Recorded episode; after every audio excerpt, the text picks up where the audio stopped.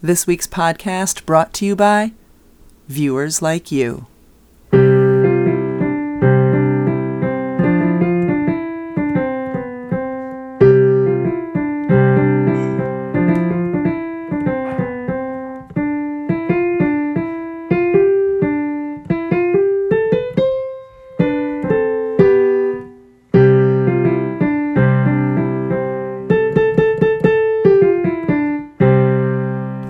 Theme of Deck the Halls, by the way, was not by me. I wish I could claim credit for that. That was by our 11 year old who authorized me to put it on the podcast. She did authorize? She absolutely authorized. In fact, she wanted a, she played Oh Christmas Tree. She played a couple of things, but she thought this was best. And I like that she plays a fast, kind of angry uh, Deck the Halls, pounding those keys like that. I don't, I wouldn't say it's angry. I would say it's fast and enthusiastic.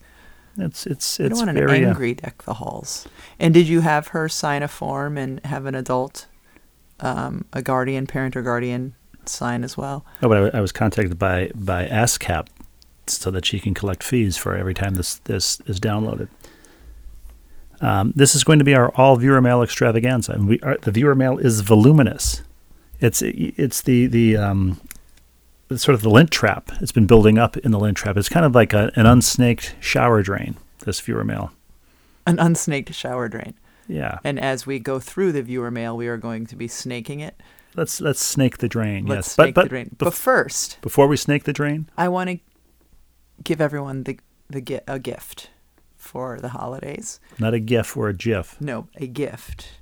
And this is my gift to you, the the viewers and listeners of the Ball and Chain podcast.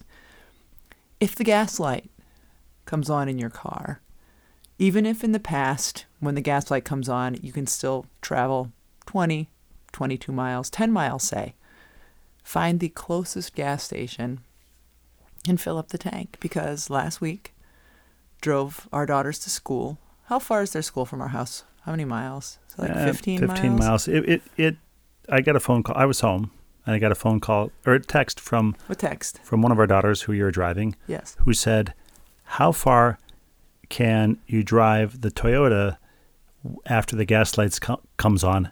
Asking for a friend and the friend is mom. Yes. I told her. I said, was text, text. dad and find out because And I, I, didn't and I know replied, exactly. I replied 35 to 45 miles an hour because I'm looking at the manual. Not mi- miles an hour, but 35 to 45 miles. miles, yes. And mom will have no problem getting home. Gaslight went on. I'm right near the school. I dropped the kids off. And Fortunately, there's, fortunately there's, there's a Shell station. there's a gas station a mile away. away. Yeah, there's a gas station a mile away. But it's in the opposite direction of our house. And I wanted to get home so I could see the younger kids before they went to school. They were asleep So when the- I left the house. the way the golf ball rolls towards the body of water, the Toyota rolls away from the nearest source of gasoline. Continue. So I didn't go to the gas station that was a mile away.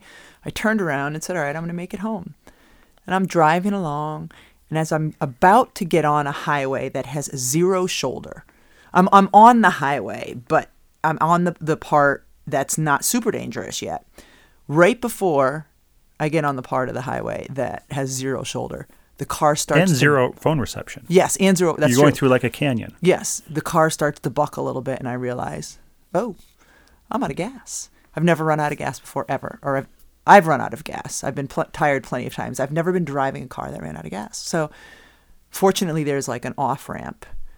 And so I'm getting off this highway and just hoping I can make it to the bottom. I don't quite make it to the bottom. I pull over and I call you. and you were getting the other kids ready for school. So then I call my dad, who doesn't have a gas tank. So I'm thinking, all right, what makes Doesn't have a gas tank? No, it doesn't have a like. Doesn't have a things called? five gallon Five gas gallon. container. Yeah, that yeah, you can- yeah. So anyway, dad, my dad comes over, drives the kids to school as you take one of our gas canisters to the gas station to put in gas to bring to me so that I can no longer just be standing on the side I of don't the like. road. I don't like driving with a canister of gas in the Who shotgun does? seat. I, I, I'm I'm a rolling Molotov cocktail. and like in, Plus, I was chain smoking at the time. and where I had to pull off when I when I ran out of gas, it, it was an uh, you know an exit, and fortunately, um, it was uh, kind of went to a dead end street, so not very many cars got off there. Although I'd say about ten did.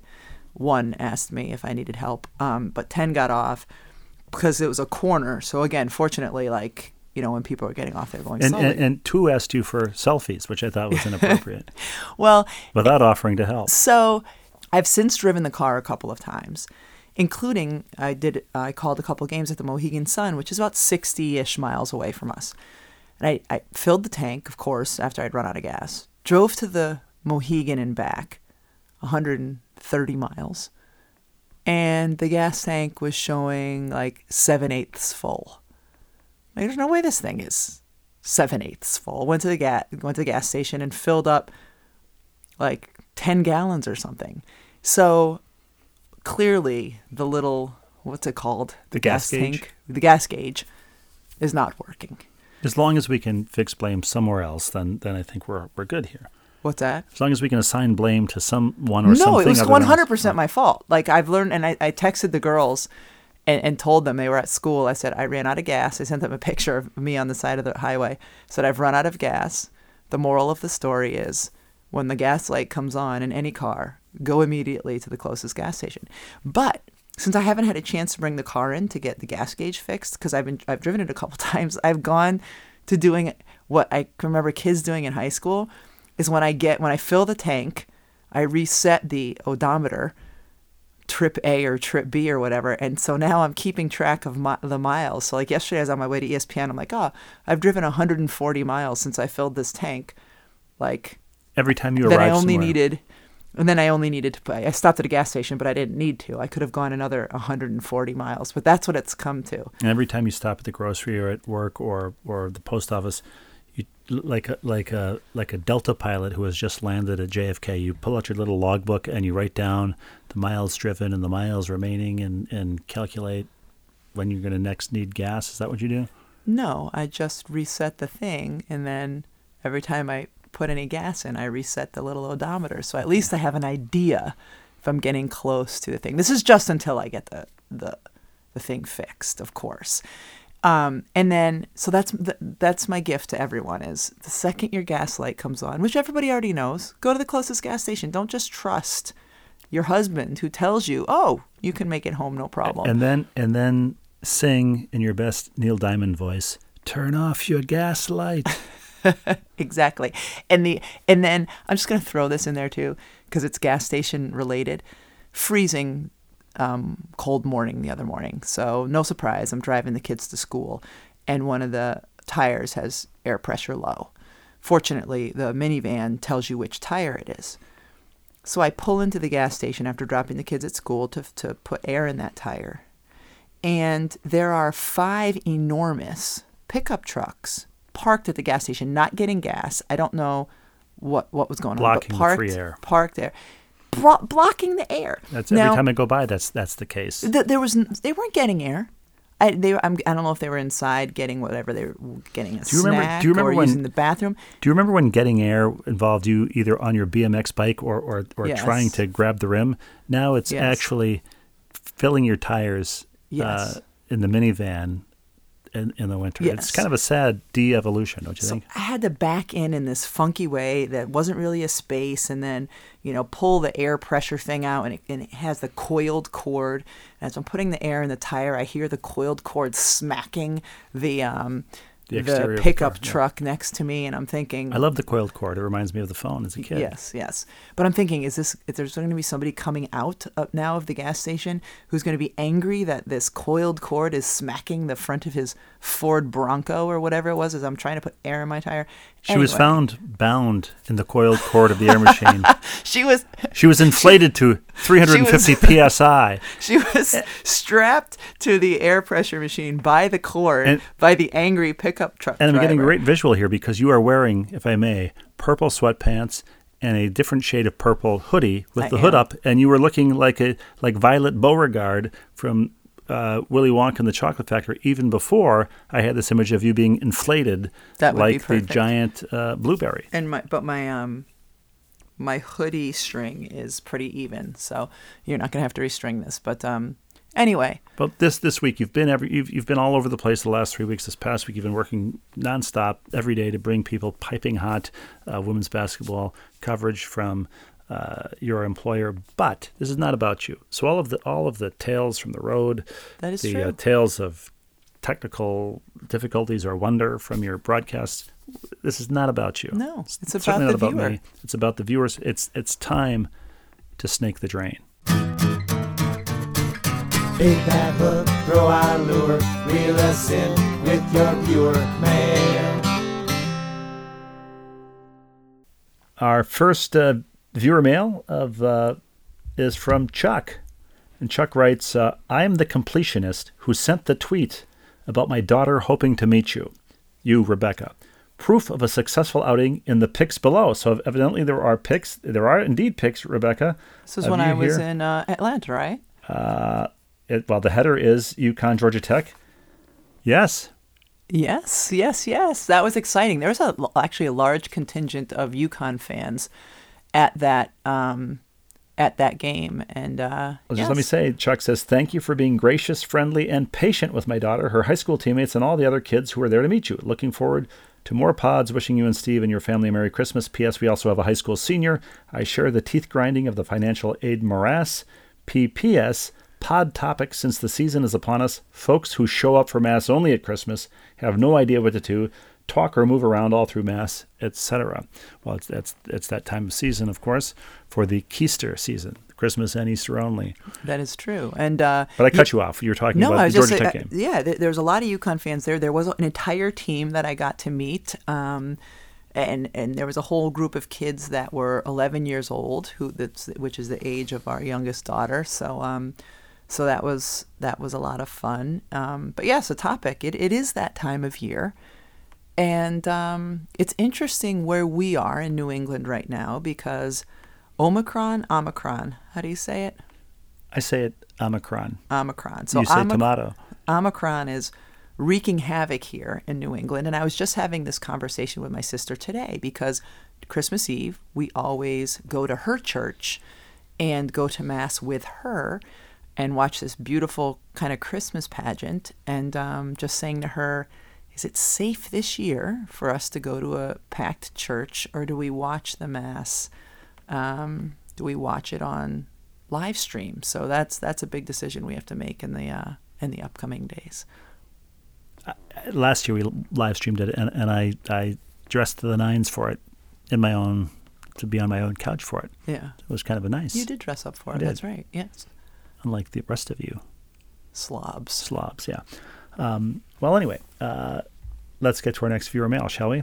Yes. It comes, as I say, our viewer mail is voluminous. So um, Let's We'll- we'll- continue we'll to snake this drain. on all kinds of tangents as we snake the drain. Yes. Hello and happy holidays. Oh, writes our uh, our resident statistician and friend Mark Simon. I think you threw a challenge out. Not only a a certi- podcast. not only the certified completionist and one-time segment namer, traveling violations. So he named the segment traveling Mm. violations. Not only is he certified completionist, I believe he coined the whole completionist concept. Did he not? I, he may have. I don't He, remember. he asked how many completionists there are. Mm. He he. I think he's self-certified to Yeah. start Mhm. and uh, created the whole phenomenon. Uh, hello and happy holidays, writes Mark. In listening to Steve reading viewer mail, I heard him say, hit the thing when talking about trying to time when you stop your talking just right as a song played underneath you. So, right before the lyrics kick in on the song, those old AM DJs, you know? Mm-hmm. Right. Uh, in DJing terms, writes Mark, that's known as hitting the post, as I'm hitting you with a turn of phrase.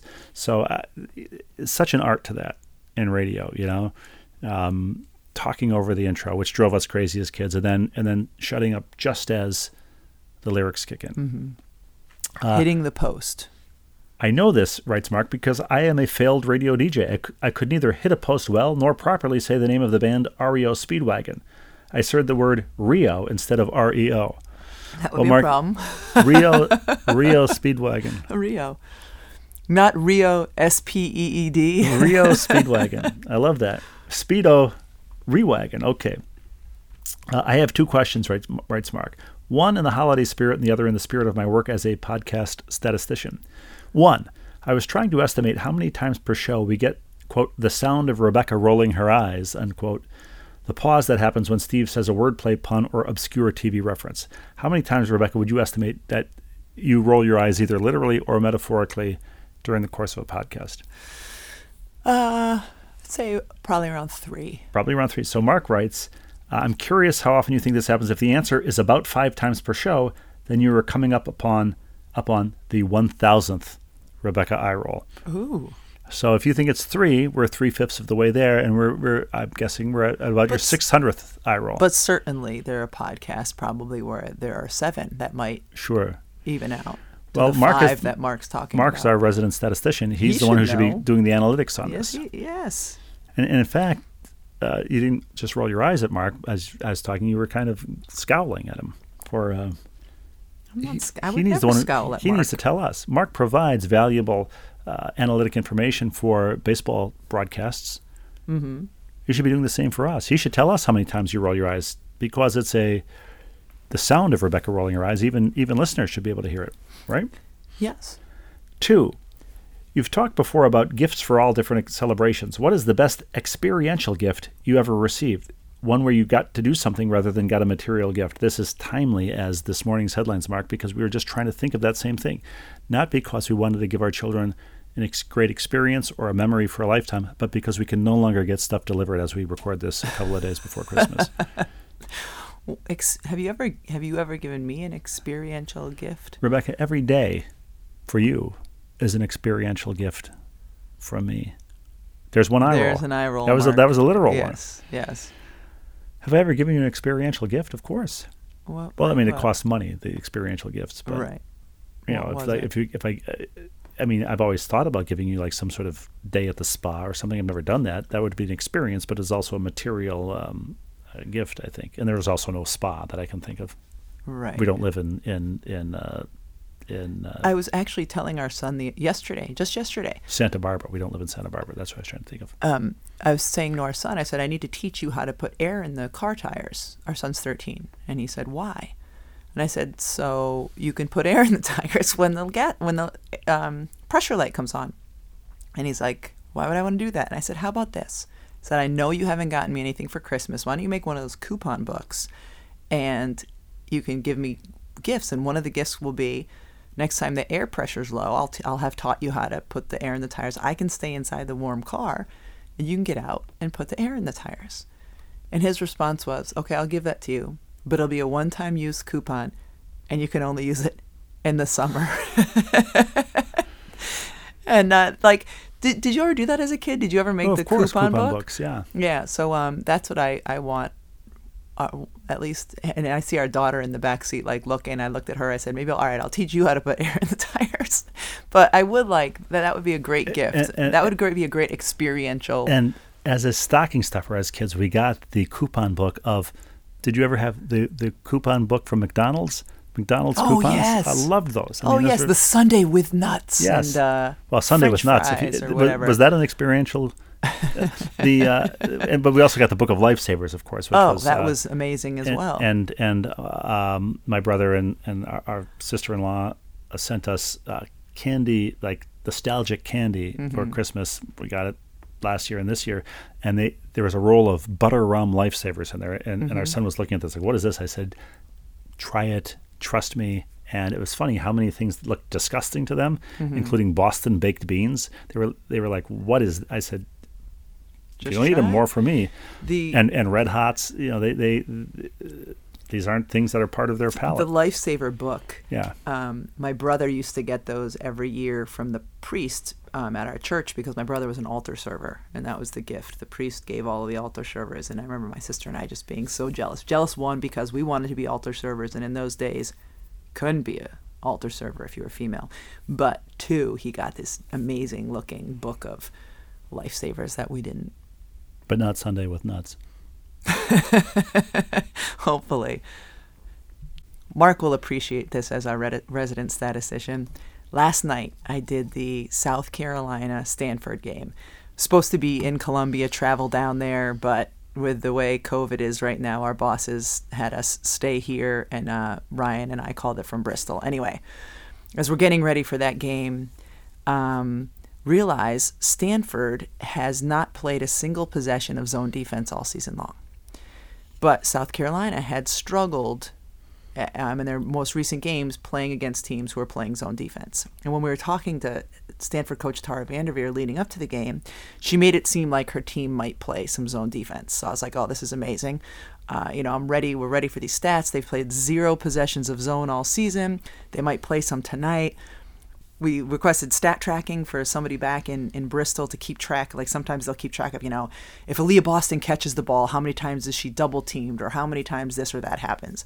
And my brilliant idea is let's track how many possessions of zone that Stanford plays in this game. They haven't played it all year. They barely played it last year. This will be an amazing storyline. It'll be fun to follow through on. So they secured a person, and their whole job was to keep track of how many possessions of zone Stanford played.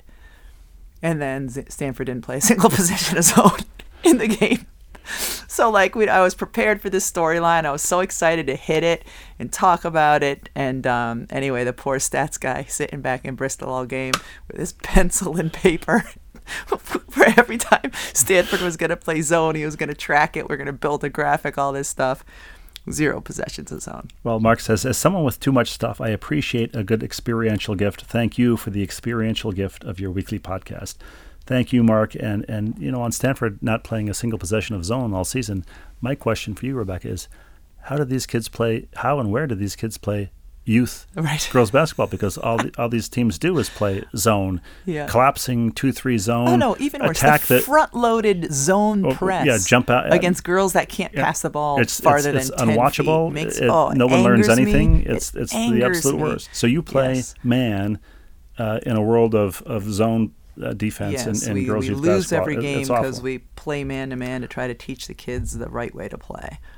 because because the kids playing zone will have uh, gained nothing by the time they reach high school, right? Very little. Ralph writes, Hi, Restiva. Rebecca's autograph is on top of my computer tower and is quite legible. It shares space with Elena Delle Donne's, which is quite distinctive. Rebecca, I, I, I it must be a it must be a counterfeit autograph. If yours was quite legible, wouldn't you say? Or do you sometimes. The Rebecca might not be perfectly legible because it goes R E B and then squiggles, but the Lobo is it's four letters. I make that as legible as I can. Dongle does not appear in the American Heritage Dictionary of 1970, writes Ralph, but quotidian does. If dongle had appeared in the American Heritage Dictionary of 1970, I'd have I'd- Dongle or dongled? Dongle. you said dongled, I did. or maybe you were saying dongle does, and I Dongle just does heard not, dongled. yeah. So dongle Dongled does was not appear.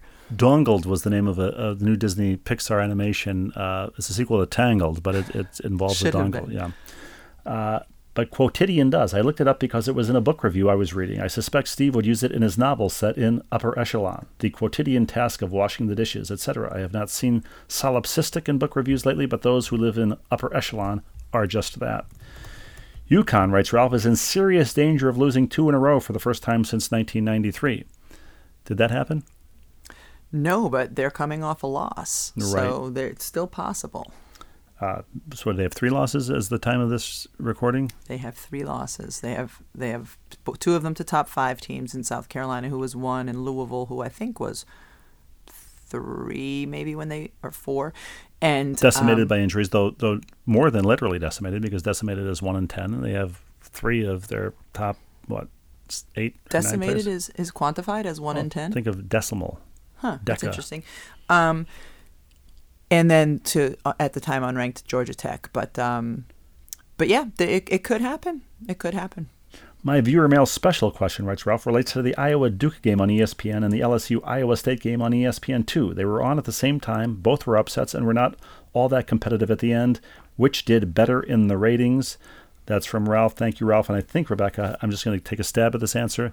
Doesn't don't games always rate better on ESPN than ESPN2? Did we talk about this? Always. The, we don't know why because here they're consecutive Right. channels, It tw- just- 28 and 29, and and people can't make the sort of physical or logical leap to turn up one channel. Uh, the one caveat, I think a year ago, um, the games weren't at the, exactly the same time. They may have had an hour difference in tip time, but UConn lost to Arkansas in a big time upset um, on in a very close and exciting and high scoring game on ESPN two, while South Carolina demolished um, I think Mississippi State on ESPN one, and I think the E ESPN2 game may have rated higher just because it's weird. Anytime UConn is in danger of losing, they rate really well.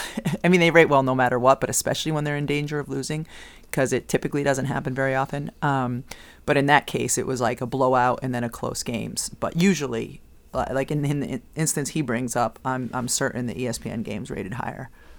Our next viewer mail extravaganza question comes from Mary, a completionist. Hello, Mary. She writes uh, Dear Steve and Rebecca, could you tell us a little bit about how the idea of the podcast came about? How reluctant was Steve?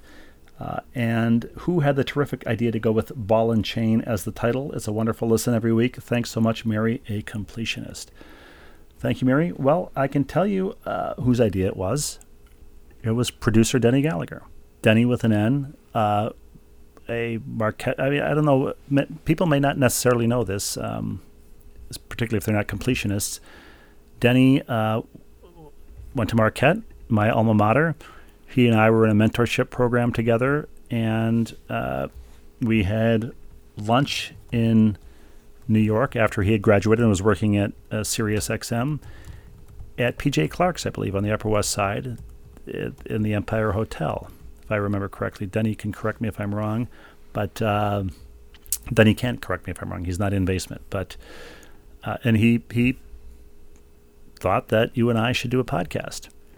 And I love that Mary says how reluctant was Steve because she presumes you as the um, as the extroverted broadcasting uh, uh, jibber jabberer in house would, would be all for it, and that I would be have to be persuaded.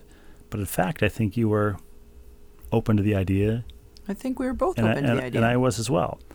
We certainly had no idea how to uh, do a podcast. We didn't have any. We didn't know what microphone to use, but we we didn't know if we needed a studio.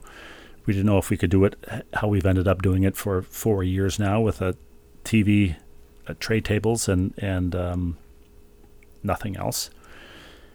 But yeah, so that's that was that was Denny's idea, and that was the that's the origin story. uh, and uh, Eric Pankey, we should add, uh, created a logo for us. Mm-hmm. That's been phenomenal. Yeah. Uh, We had to chain. adjust at one point. I don't know if it, has anyone ever mentioned the adjustment to the logo. I don't know. So the logo used to have the the ball, the and for the ball and chain, the, The cross. plus sign, yeah. The plus sign used to be red. And then when we tried to get approval, trademark approval or something, the Red Cross the sued Red us into the Stone Age. The Red Cross had issues with the logo They, because uh, the I'm kidding. They didn't sue us into the Stone Age. they didn't sue us, but they did object to the use of our cross. Did they object, or were we told by some legal people that they might object? No, they they they did. They did object, They okay. did, yeah. And so um so that's why We thought we could win a public relations battle with the Red, Red Cross, that's but why we decided not to get into that. like a year ago or a year and a half ago, whenever it was, um, we switched it to blue. And but there were a few places um, that carry the podcast that it took a while for the logo to switch, and so the Red Cross kept saying like, no, we still see it with the red on this site or this site or that site, and so um, so if we have mugs or stickers or anything like that, those still have the red. So when we're sending out our contraband to people, they just have to be careful with it. But, uh, but yeah, midstream we had to switch to the blue cross. Well, it's not a cross. offend it's not a blue Well, cross. Well, it's a plus. It's a plus sign. But still, Um, and uh, what else? Uh, yeah, that's that's that's the story. Oh, and who, and who came up with the, the name Ball and Chain? That was my idea. that of course it was. Who else's would it be? Because you don't. Anything words or that stuff related is is your wheelhouse. But I, I must say, it was just it's just a name and a common phrase, and I think it was Tom, Dick, and Harry who really made it literally made it sing yes, that that phrase when when they wrote Happiness Lane. that's how it's all come thing. together. Yeah. So thank you, Mary. Let's uh, let's continue snaking the drain, Rebecca. We're Let's, still yeah, uh, we're still uh, not getting any any kind of uh, drainage here. Andy in Connecticut writes, "Dear Rebecca and Steve, I found the new side gig for Steve to consider, and it involves a ladder." During halftime of the recent UConn UCLA game, the camera feed briefly showed a couple of seconds of the entertainment activity while Rebecca was talking. Oh, this was unbelievable. Okay, well let's see what how Andy I describes think this it. was actually Georgia Tech. Well, let's see. It was a guy balancing a tall stepladder, and it looked like he was balancing it on his nose, although it was too brief to really get a good look. This is perfect. Just think of the possibilities. You can practice at home, entertain neighbors walking along your street when you're not shooting baskets, and you can be an awkward backdrop to Rebecca's halftime analysis. This dude was balancing. He was just balancing a ton of stuff. I don't think it was on his nose. It was on his chin, like his, you know, his lower, I guess his only chin. It's on his chin, and the a cane, a this, a that, and eventually a giant ladder, a ladder. He balanced like the on his chin, and then when the halftime show was over, we saw him and he went over and he was balancing like a trombone or something from he went over to where the band was on his chin. Like what makes you start doing some of those things that become halftime acts? Our daughter would have loved it if she had been able to see that. She loves those kind of things. America's Got Talenty, halftime entertainment. She, she considers the first and second halves of the basketball game to be the the sideline Yes. uh, entertainment, and Yeah, the halftime the entertainment is the main gig. Yeah, exactly. But yeah, this dude was balancing a giant heavy ladder on his chin. Well, secondly, writes Andy, I bring up the incredibly detailed play by play of ESPN announcer Ryan Ruocco, who brings you all, all caps, of the action. I am speaking, of course, of his mentions during that same UConn UCLA game of one player's unfortunate sideline distress, characterized by the purging, quote, of her stomach contents. The contents of her stomach. The contents yes. of her stomach, not the contents, not the, the, the contents of her character. Having piqued our interest, Ryan expertly stayed with this action through to its conclusion, announcing for viewers' relief that the stomach contents had, in fact, been disposed of. No sooner had he finished this report, and in response to some ineffectual play by UConn, my wife, a rabid UConn women's basketball fan, then announced, I'm going to lose my stomach contents if they don't start playing better. Well, so I, I, I, missed that completely. I was off a- doing something else with. yeah. So there's a backstory. I'll give a peop, peop, the people a little there's a, there's, glimpse. a, there's a front story, obviously. when we were doing a WNBA game this summer during the playoffs, we were in Chicago, and a player left the court and she was getting sick. She was vomiting into a barrel. And so we were in a commercial break, and Do they Holly, have a barrel there for that purpose? like trash. No, it was just like a trash can. So Holly Rowe, Rowe tells our producer, um, when we come back, I'm going to do the story. She's vomiting. And our producer said, I don't know if we should use the word vomiting. Holly said, Why not? That's like what's happening. And um, and so there was like this back and forth Did, between did, did the producer propose any alternatives? um I, yes, but I forget what it was. Regurgitation? Ge- so she, I think our producer said, "Why don't you say she's getting sick?" And Holly said, "Well, in the era of COVID, you can't say some just say someone's getting sick. Like you have to be a little more specific." So it, there was a little bit of a tense moment with Holly and our producer. It was unresolved during the commercial break. We come back from break, and Holly does the report, and Holly says, "So and so is losing the contents of her stomach," and it was because she was annoyed. She had wanted to say vomited. There was like this this back and forth and Ryan and I have to press what's called the cough button. That, that's there so no one can hear you because he and I are both uh, laughing hysterically because we had been party to this this confrontation. So fast forward to this UCLA game. One of UCLA's their their best player, Charisma Osborne. It looks like she's hurt her knee. She leaves the game, but then I guess she was had her head draped over a barrel with a towel on it. So Holly says she's over here losing the contents of her stomach. We have a different producer now. Can, can I just pause for a second? Yes. When when you're losing the contents of your stomach, Yes. it's it's it is by definition uh, sickening, nauseating, Yes. one of the worst feelings that, that you can have. Yes. Now, quadruple that by having somebody doing play by play right, right, right, of right, you. right. So Not only you're not only that, but you're you're you're you're doing it into a barrel in what the Prudential Center was this yes, in Newark? Yes, Okay. exactly. So what's funny is so so Holly does this report, and of course Ryan and I understand the origins of the report, so we both kind of find it funny. Not not of course that the kid is getting sick, but the way Holly has reported it. So then a little bit later, Ryan brings it up again. And of course, the only reason he mentions it and recaps, you know, when she came back in the game, you know, we know Holly told us she was losing the contest of her stomach, goes just for our own amusement, just because it was going to make us laugh because of what happened, you know, way back. So, anyway, if you ever hear Holly Rowe on any sport use that phrase, losing the contents of their stomach, it's it's to make Ironic. me and Ryan laugh. Looking forward to better and more stomach quieting conference play, writes Andy. I remain your devoted listener. Thanks, Andy. Great, uh, great viewer mail and question. And I had no idea that that had happened or that um, that uh, that whole story was news to me. And just to make it clear, I love our producer who does our WNBA games. I love our producer who does our women's college basketball games. These moments, of course, happen when you're when you're calling games, and um, And and, and it was funny. and these words that these words do make people queasy. I mean, no pun intended. They make people queasy. Yes. You know, and and TV especially. You know, people are eating dinner when they're watching it. They're They're snacking, they're whatever, yeah. eight year old, whatever. It, it's such a minefield. So I and I get it from from all sides. So. Uh, Dear Rebecca and Steve, greetings from Kansas City, Missouri. My second letter to viewer mail is long overdue. I've been meaning to write since your encounter with the random gentleman during your family trip to the mall over Memorial Day weekend, and finally decided to write after listening to your discussion about height following Steve's viewing of the Beatles documentary. What was our random encounter with a with a gentleman at the mall? Do you remember that Memorial Day weekend? I don't. I don't think I was there. I don't remember. I mean, I've had many random encounters with, with gentlemen at the mall over, over the years, but um, let's not talk about that. okay. I might lose the contents of Yes, you might. I recall that during your mall visit. Oh, here. I recall that during your mall visit, you were asked if you're members of the Tall Club. Yes, I remember that now. Ah, Yes, when we were yes. with all other Yes, kids. yes. That's right. And I wanted to inform you that there is an actual Tall Club. It's called Tall Clubs International.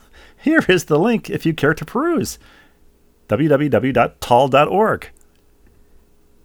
Did I ever tell the story on this podcast about the time one of my basketball teams we flew to Cleveland? So this is when Cleveland still had a WNBA Yeah. team, The Rockers, and the Cleveland Rockers. Jen, and Jen Rizzotti. I remember coming down the escalator to the baggage claim, and there are all these tall women, and um, who were not basketball players, and we found out there was a tall women's convention. Or something like that in town. So I wonder if it has now since that was pre-internet. So if now morphed into And did, the tall. did club. you stride through the hotel in your Liberty warm-ups and say, "Pfft, you call your, yourselves tall? This was at the hotel. Yes, baggage claim. Like yeah. you know, you can fit a lot more pairs of shoes in your suitcase than I can, shorty. Yeah. we we're in the real tall people's club. It's called the WNBA. Uh, they also have a Facebook page where they post lots of tips for all things related to being tall in a short world, from tall humor to household hacks, and the best places to shop for tall sizes and large shoes. The minimum height to join is Rebecca. Is this for men and women or just women? Don't know I'm Oh, for women, for women. Six one. for women. Six one. Five ten, Ah, okay. Five ten's tall. and for men Six five. six two. Oh come on. I mean, this is this Come is. Uh, on. That's like medium size. they even offer a tall scholarship for teens entering their first year of college. So, ooh. Ooh. Tell us more. Tell us more. We will be clicking on this. So the next time you're asked if you're members of the Tall Club, you should answer with a resounding yes. All the best and have a Merry Christmas, Robin with a with a Y N E. Robin R O B Y N E. Nice. Ooh, I know a R O B Y N. I. I this is our first R O B Y N E. I'm I'm open. I- I'm on the Tall Club's international page, raising social standards since 1938. So they probably established their, their height standards in 1938 when being a 5'10 woman was was uh, exceptional. Their founder was K. Sumner Einfeldt, 1916 to 1996. Wow. Yeah, and there's a picture, Rebecca, of Miss Tall International, crowned Miss Tall. Interna- I don't know how tall she is, but uh, but it's uh, International. This is this is a Look at this. Is a whole yes. new world. But Absolutely. we're definitely gonna learn more about that scholarship. If, if only I had known that it was established in the 1930s, I'd I'd have uh, I'd have been married off much much sooner than I No, than I was. Uh, I was actually thinking about that um, when we were at our, our kids' uh, one of their concerts or Christmas pageants or whatever it is. Like our, our son, who's in eighth grade, is pretty tall, and there's a girl who's in his class who's tall. And I don't know if they'll end up being able to have any school dances this year, but you better believe I'm going to tell our son, like at least one time, the tall guy. Anytime you're at a dance, high school, middle school, anytime, at least once, you got to ask the tall girl to dance. It used to drive me nuts. There's like two tall people uh, who are friends of mine, like in eighth grade or seventh grade or even in high school. They're always dancing with the short people. And then an occasion, like a short guy would get up the courage to ask me to dance, and um, it was a little silly. So just at least one time, you gotta. If you're a uh, tall guy, you the- gotta ask the, the amount of to dance. hypocrisy going on here now. I don't even know where to begin. And she might say no. I don't know where but, to begin. But what, what's the hypocrisy? The hypocrisy is a tall guy did ask you to dance, and you said no. It was me, and it was the Oh. only time, and it was the last time. So we I'm weren't ta- married yet. We were adults. I'm talking about like when you're a, a yes, an but awkward kid. I was an awkward kid as an adult, and it still I had to work up the courage to do it. You- We've told, haven't we told this story? We probably have. So let's we'll, but we'll move on. but, you were you were having a laugh because okay. we were both Oh, watching okay, the okay, guy in okay. the cobalt right. blue pants do his thing. We were joking around. You asked me to dance. He I was in said a no because you weren't serious. fully white Ricardo Montalban That's- that's suit. right, that's what it was. With a, with a white mustache. Anyway, Um, eventually I said yes to the more important question. Would you like Would you, would you do a podcast oh, that's me? correct. Um, well, let's keep snaking the drain, shall we? Okay, sorry. Yes. Uh, Chris in Connecticut writes Dear Steve and Rebecca, who knew one mention of They Might Be Giants would have led to a series of emails? In the most recent episode, DGS said he instantly recognized the song upon watching the YouTube video with facsimile Looney Tune characters. We're talking about Istanbul, not Constantinople. Mm-hmm. Of course, people of my generation, I'm 41, and perhaps DGS's progeny would instantly recognize he was referencing a classic MTV parody episode of Warner Brothers' Tiny Toon Adventures, a staple of early 1990s after school Wait, viewing. Did this person just say that they were perhaps DGS's progeny?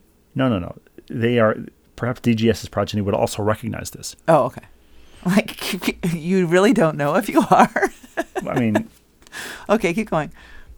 Uh, a staple of early 1990s after school viewing. So, so I have to say that I completely missed early 1990s after school viewing as as not being 41. But you might have seen some No. early 90s after school viewing. Rebecca, Not no? much. I was in hi- uh, Okay. senior in high school. Uh, while, uh, which included the next generation of Warner characters. While Birdhouse in Your Soul was not used in the episode, many They Might Be Giants songs were given a cartoon music video. When Steve mentioned Istanbul, my mind immediately went to the Maltese Falcon parody video starring Plucky Duck, Hampton J. Pig, and Elmyra Duff, a school aged girl modeled on Elmer Fudd. Notice Duff is Fudd backwards, Rebecca. Oh. Set to the song. As for the holiday mailbag, I have two questions. First of all, that's that's interesting, and I'm going to look up those videos later because I, I missed all of these second generation uh, Warner Brothers cartoons characters, and and, and probably uh, happily so, since they don't really seem to stick in the uh, cultural Right. firmament Right. the way that uh, Daffy Duck and um, company did. As for the holiday mailbag, I have two questions, and I apologize because I also tweeted these. Writes Chris A. What Lobo and Rushin family holiday traditions have you each brought to the marriage that you that your own children enjoy?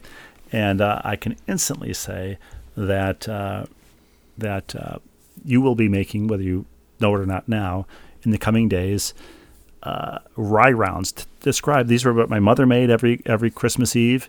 My sister carried on the tradition, and she passed the Ground recipe. pork, Velveeta cheese. Jimmy, they involve a lot of Jimmy Dean products, right? yes, Velveeta cheese. Yes. Velveeta cheese, yes. and and look little cheese product. little rye rye bread kind of miniature rye bread things. Melt it all together. Put in the oven. You love those things. They're, they're unbelievable. They're a, they're a uh, they're a uh, that was a gift I gave to you one year. You were talking about how your mom used to make these things and you love them. So I got in touch with your sister and asked for the recipe and make them pretty much every every and- and Christmas it's, time. It's your for you. annual opportunity to buy a block of a brick of Velveeta. Yes, as long as it's not. It, there's no issues with the supply chain. And we heard today issues with the cream cheese supply chain. Yeah. The Velveeta box, of course, once it was empty, was perfect for holding tops baseball cards. Oh, really? Narrow box, the exact width of the baseball Is cards. Is it still? I, Is it still the same box? I, I would certainly hope so. does Wrapped it in does it silver hold foil. your NFTs? These they're, they're nifty. I can tell you that. Your uh, You just rolled your eyes mentally again. yes. Um, so anyway, that was question A from from Chris. What, what about you? What what holiday tradition have you foisted on our children that that will will say they enjoy? I think they enjoy it, although today you were um, a little bit down on it. In that, when I was a kid growing up, every year my grandparents, my maternal grandparents, they would come on Christmas Eve to our house, stay over, and spend Christmas morning with us, and they would give us PJs, pajamas, on Christmas Eve, and we couldn't wait, even through high school. Um, we would get these PJs, and there was just that feeling of going to bed on Christmas Eve in a brand new, clean pair of PJs. And so now, my mom did the same thing when she was alive. She's no longer alive. Um, so my dad, who the kids call Dampa, gives them their Dampa jams on Christmas Eve that they wear. Um, Because neither our children nor your dad will be listening to this podcast. I think I'm not telling tales out of school when I say that. Oh, I am. I don't know. You think we can let our po- our podcast listeners in on a little secret? Yes.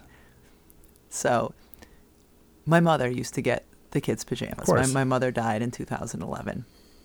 So, of course, ever since my mother has died, my mother died, I have purchased the damn pajamas and wrapped them in different paper and sent written on the thing with my right hand because I'm left-handed to you know the kids from Dampa. My sister has done the same thing. I don't think the kids know. I don't But- think the kids have any uh, idea. or they care, think or care. or care. But um, But this year, I was tasked with that while out running other you errands. were. This is the first year you've done it though. And and I had to ask a kindly woman at Old Navy Yeah. to help me Did you ask her? did sizes. she just offer? she she, she you saw she saw not she like saw you. she saw that I was helpless, and she's asked if if she could help me, and I said I certainly hope so. I sent. The, I, I texted you the kids' sizes. And I said, I t- described the tradition that you just described, and I said uh, he he gets pajamas every year. He in air Yeah, quotes. he gets pajamas every year, but but as you can see, he and I, I'm not. He's not me. I'm getting them. And she said, and I quote, "We have a dog like that. he gives our kids presents, but he also doesn't buy them because he doesn't have thumbs. Because he's a dog. Oh no, because he has thumbs So or so doesn't have thumbs. the, the the it was that that uh, analogy was made, and and I thought it was appropriate, spot on. So that was question A from Chris, but he also has question two. Okay. I I like when our viewers do that. A and two. Two, what is the traditional Christmas meal and is it on Christmas Day or Christmas Eve? All the best. Merry Christmas, your residents. Something or other. Chris, Chris, same to you. And the traditional Christmas meal, and is it on Christmas Day or Christmas Eve? It is on Christmas Eve. And Rebecca, you may remember how this started. I don't. Every Christmas Eve, we go to Mass, we go to your sister's house, and we have a gigantic uh, pan, multiple pans of paella, of takeout paella. Yes. We would always get it from a place called Costa del Sol in Hartford. Mm-hmm. It has since closed, I believe. Mm-hmm. Great place. Mm-hmm. Great paella. Now And we get it now from we get- Max's. Now we get it from Max's in West Hartford, ordering it nine months in advance. Yes, it's been ordered. And it's it's phenomenal. It's delicious. We don't have it the rest of the year. I don't know why. I mean, I, we eat it until the pan is empty, And, even though and our stomachs are about to explode. yeah, yeah, until we're we're ready to reveal the contents of our stomachs. So this is the origin. When I was pregnant with our oldest daughter, we went to my sister's house on Christmas Eve. Our oldest daughter was due on Christmas Day. Yeah, and my sister made my mom's recipe for jambalaya. And while we were at my sister's house, I started having contractions. I remember getting up from her dinner table. My parents were there as well. My mother was still alive, and walking around having contractions. So anyway, after that, like you can't replicate my mom's jambalaya, but paella was similar-ish. And so when we get together on Christmas Eve, we're not only celebrating Christmas Eve, but we're celebrating our older oldest daughter's birthday with the extended family. And um and so that's why we have the paella and it's amazing and it feeds everybody. Um and then Christmas Day, we don't really have a traditional meal except for Breakfast. Christmas morning breakfast is a French toast casserole that I have to make the night before. Sits in the fridge and then you cook it because that's what our daughter. It's her birthday, so she gets to choose what we have for breakfast, and it's become tradition now. So every year she wants to have the French toast casserole um, for breakfast. So that those are our two tradition Christmas tradition meals: Christmas Eve paella, Christmas morning French toast casserole. Okay, thanks, Chris. This this drain is not going to snake itself, so let's keep it keep it moving. Dear B and C, this is from Noah in Tacoma, Washington. Dear B and C, the Has story. Noah written in before? I don't think so. I don't remember Noah. Sorry, go for it. The story from last year about your son wanting to pan for gold in a local creek was one of my favorite podcast episodes. Can you update the viewers? Did he only try panning once? Did his gold fever die out? Alternatively, has he tried digging for oil in your backyard? Merry Christmas, Noah in Tacoma. Um, thank you, Noah. Great questions. Uh, he he panned for gold multiple times.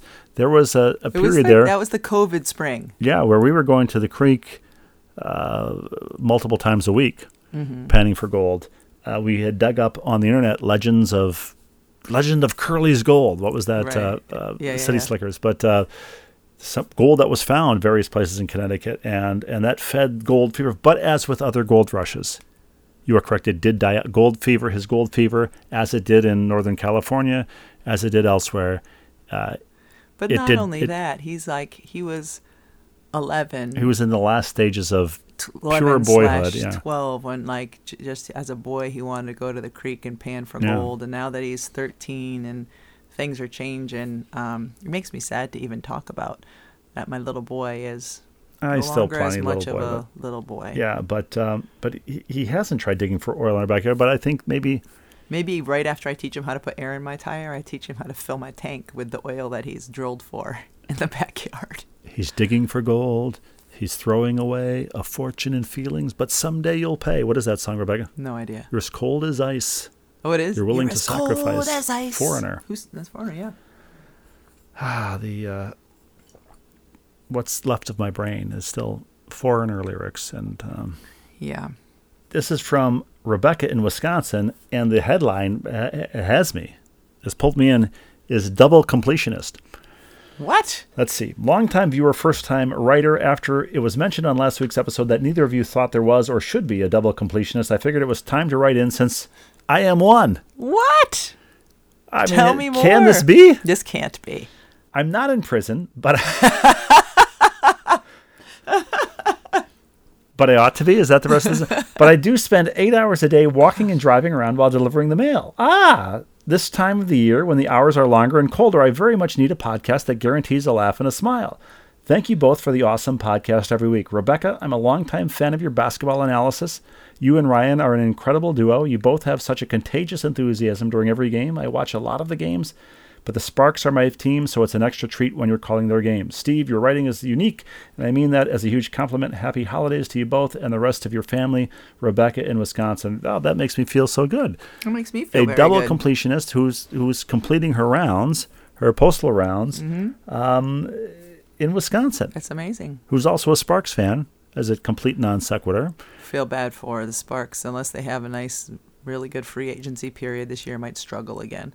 Well, I mean, uh, she's going to have to hear that a second time because this is this is the first time she's hearing that. And maybe I'll be wrong by Maybe- the time she hears it the second time. Exactly.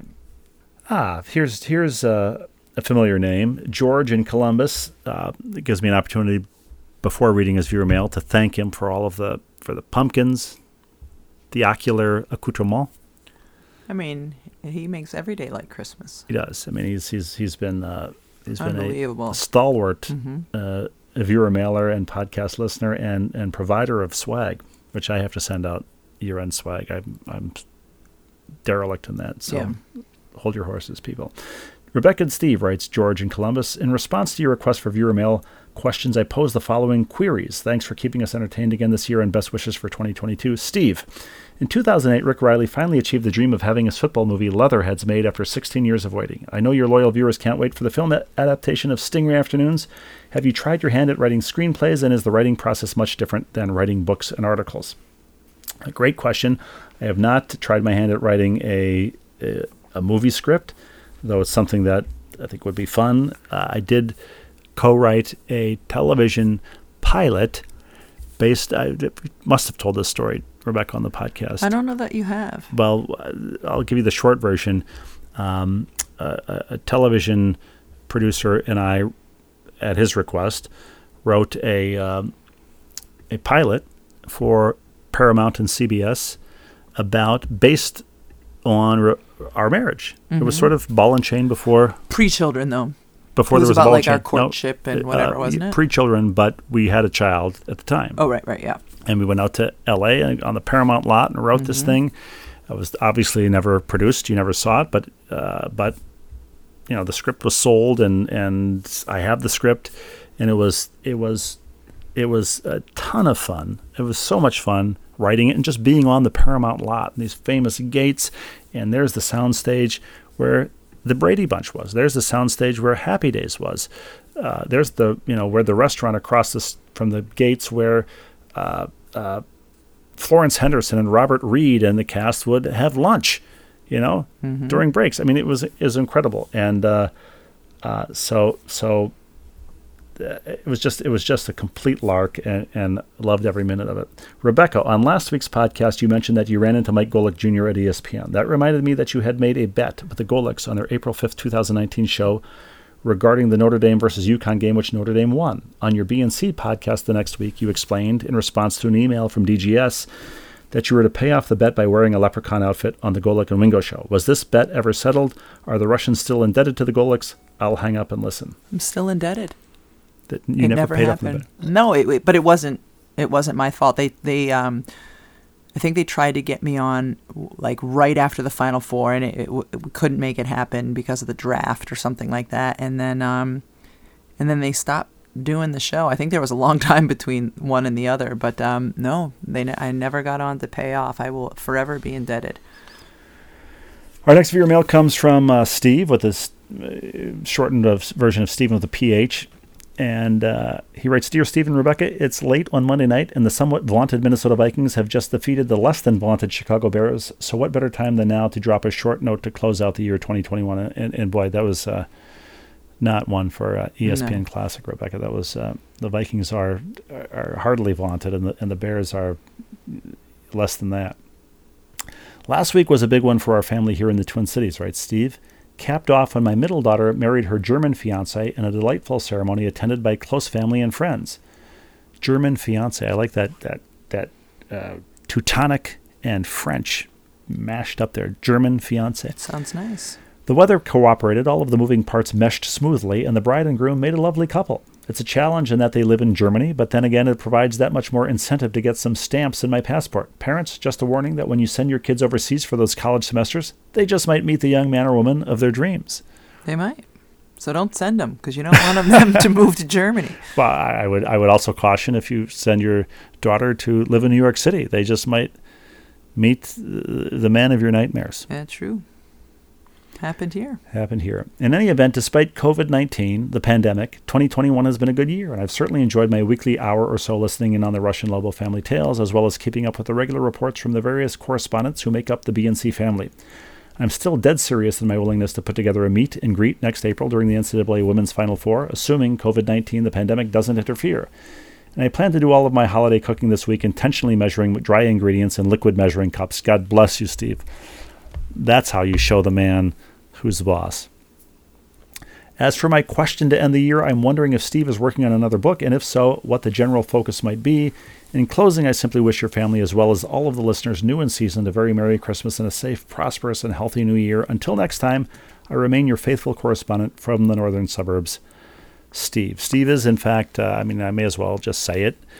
I don't want to build any anticipation because I'm nowhere near completing, a book. But I've been I've been working on a book, trying to um, uh, write uh, some of these family tales. The, the story of raising children, raising a family. Um, kind of the Stingray Afternoons was about being a kid. Uh, Nights in White Castle was about going to high school, going to college, and going off into the world. And and uh, the book I'm working on or trying to work on is uh, is about being married and raising a family. Do you tell the one the one sided story that it's become of you asking me to dance and I say no? Uh, it's possible. It's possible it's in there. It's possible. Uh, e- everything's possible. But uh, but thanks thanks Steve for your uh, northern suburbs correspondence throughout the year and uh, for your question. This viewer mail comes from uh, Dan in Milwaukee. Dan writes, "What's your favorite Christmas gift or memory you've given and received?" Re- Rebecca, this would be non-experiential. Favorite gift you've given or received or memory? I think I can vividly recall being a kid and seeing red, white, and blue Rossignol skis leaning up against the fireplace. And it just blew my mind. There were more than one set. And I knew that one of them was mine with red, white, and blue stripes on the. I mean, it was, it was, it, there were, there were many such memories, but that one, as soon as he wrote that, stood out. Skis leaning against the fireplace, probably melting them and warping them, but, uh, I was probably nine years old. Yeah, I think I was about nine years old too, and this is gonna sound so like I don't know if trite is the right word, but I remember when I was a kid, about that age, and it was when they started um, wom- they had girls and women started using a different basketball than boys, a different size ball. 28.5. 28.5. but you couldn't find them anywhere because who cares about girls basketball back in the early 1980s? But somehow Santa was able to get his hands on this beautiful Baden. Baden was the brand, B A D E N. It was the only one who Is there an made umlaut on girls A? ball. Yes, the only one, or like an accent or something. So they were the only ones who made these girls' balls.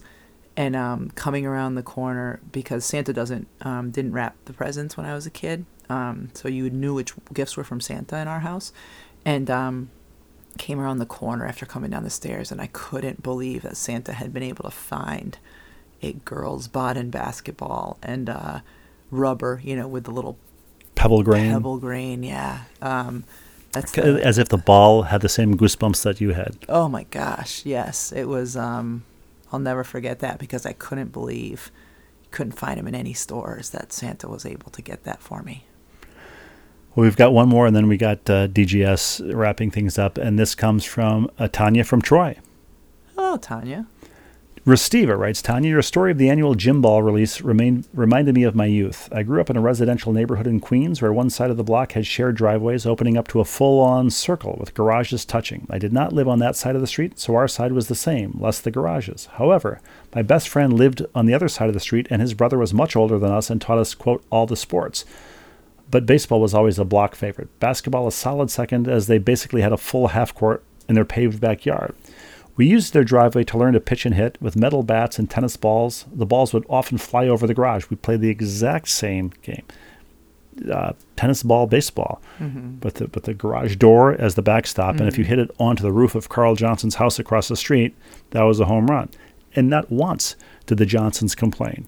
Was that the Never. was it a kid, Carl Johnson? Carl Johnson was was a buddy of ours, but Okay. but we never asked his parents' permission if we could we could. Was he at least playing with you? no, not usually.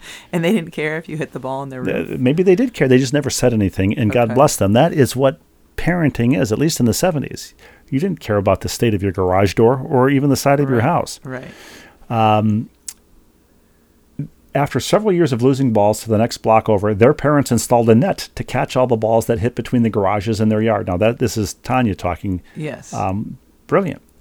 Uh, each spring, that's kind of what we've done with viewer mail. We've installed a net to catch all of the, all of the uh, the stuff that yeah, we need the to stuff, yeah. Exactly. Each spring, the older brother and their dad would skimmy up, skimmy up the garage. Shimmy. I think shimmy, but it's spelled skimmy. I like that word, skimmy, kind of between skinny and shimmy. Uh, skimmy up the garage and relinquish all the balls from the net, and we'd be ready for another season. It's like it's like deadliest catch, where they haul in the nets from the from the Bering Sea and see what you got in there. Mm-hmm. I mean, I love it. Me too. I, I, it makes me want to get on our roof and and and in the spirit of snaking the drain, clear out the gutters and throw down the uh, throw down the tennis balls. Of course, we all remember the stuck balls in the rafters of our gyms, but thanks for jogging that memory. Happy holidays, Tanya from Troy. Tanya, thank you for that uh, awesome memory. I, um, I- I would love it.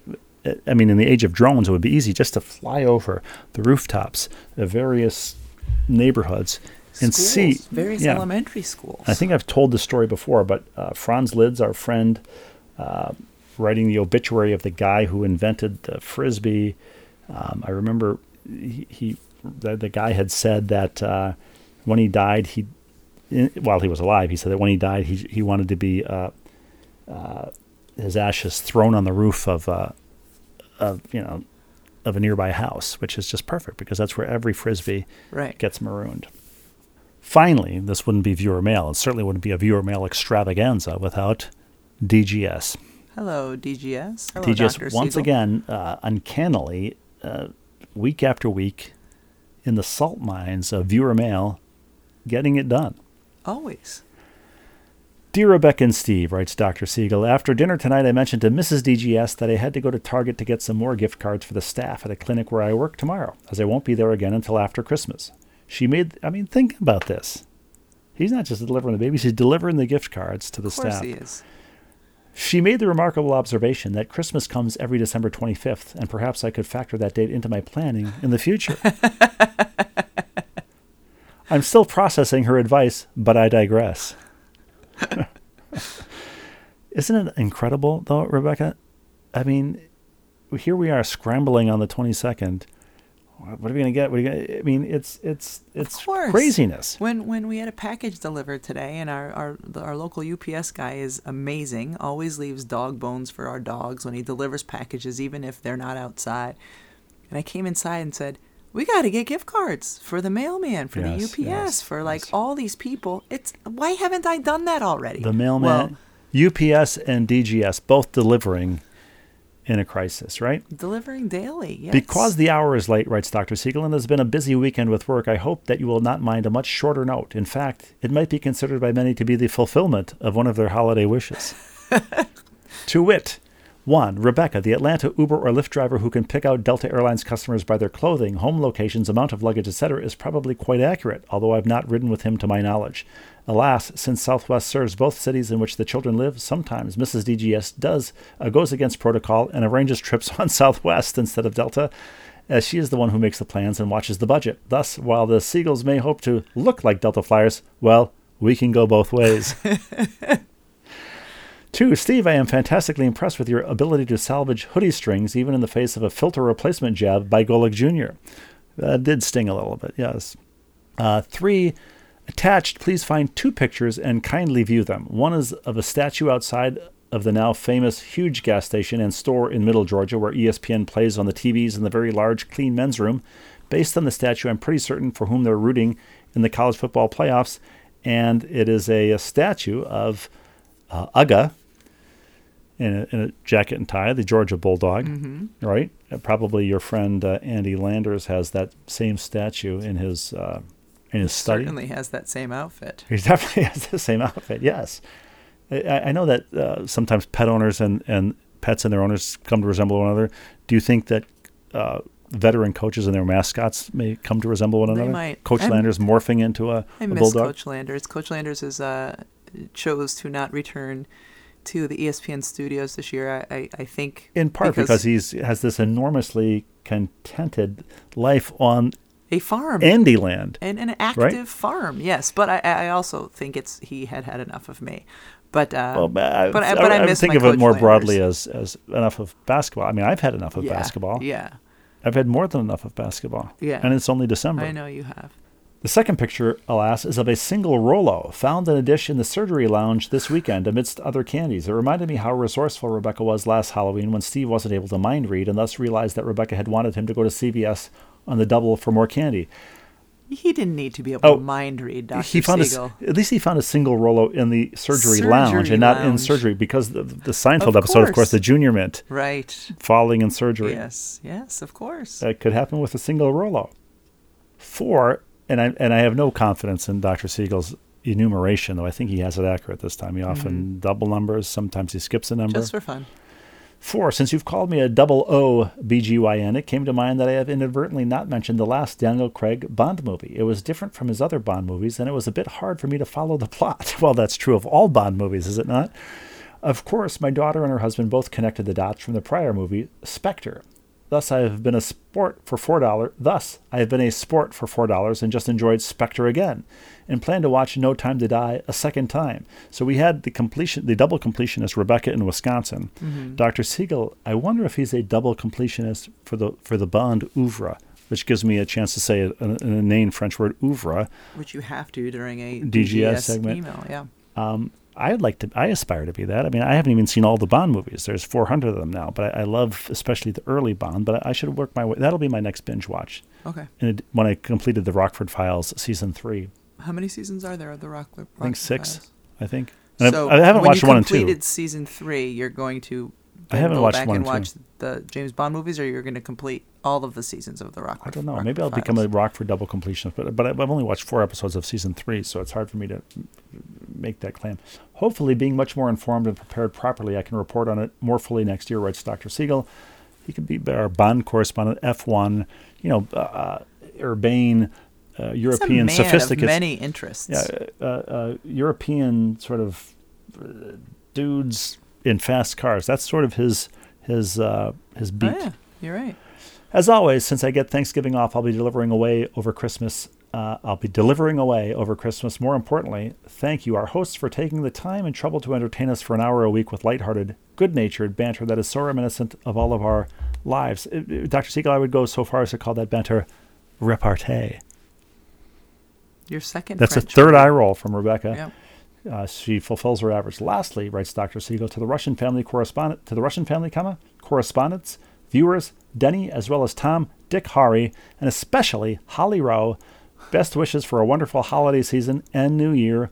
All the best, Gary with two R's. DGS, thank you as always. You've uh, done incredible work on our behalf uh, for for uh, no pay and and even less prestige, and we we appreciate it.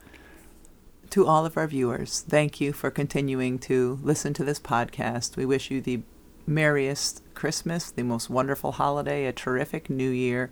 Stay safe, stay healthy. And and before Tom, Dick, and Harry play us out, Yeah. I'm going to play in Tom, Dick, and Harry because, I mean, this is not good. It's uh, disappointing. Um, but what better way to end uh, 2022 with a with an anticlimax? And I'm going to play uh, my piano version uh, uh, of a Christmas song that I've been working on. Um, I hope you recognize it from the Peanuts Christmas special. And it's uh, really the best I can do on short notice. But and it's better than not good or disappointing. It's our, it's our gift to our listeners. it's our gift to our listeners. And uh, and after I play them in, Tom, Dick, and Harry will play, Play us us out.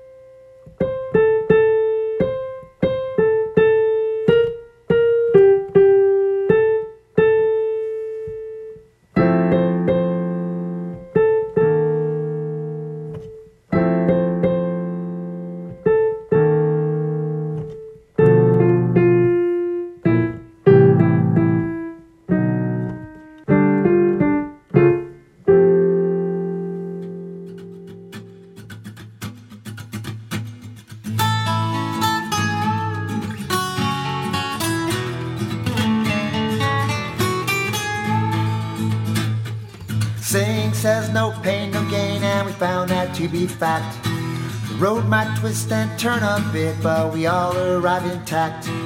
Mr. Mom and Mrs. Dad having each other's back.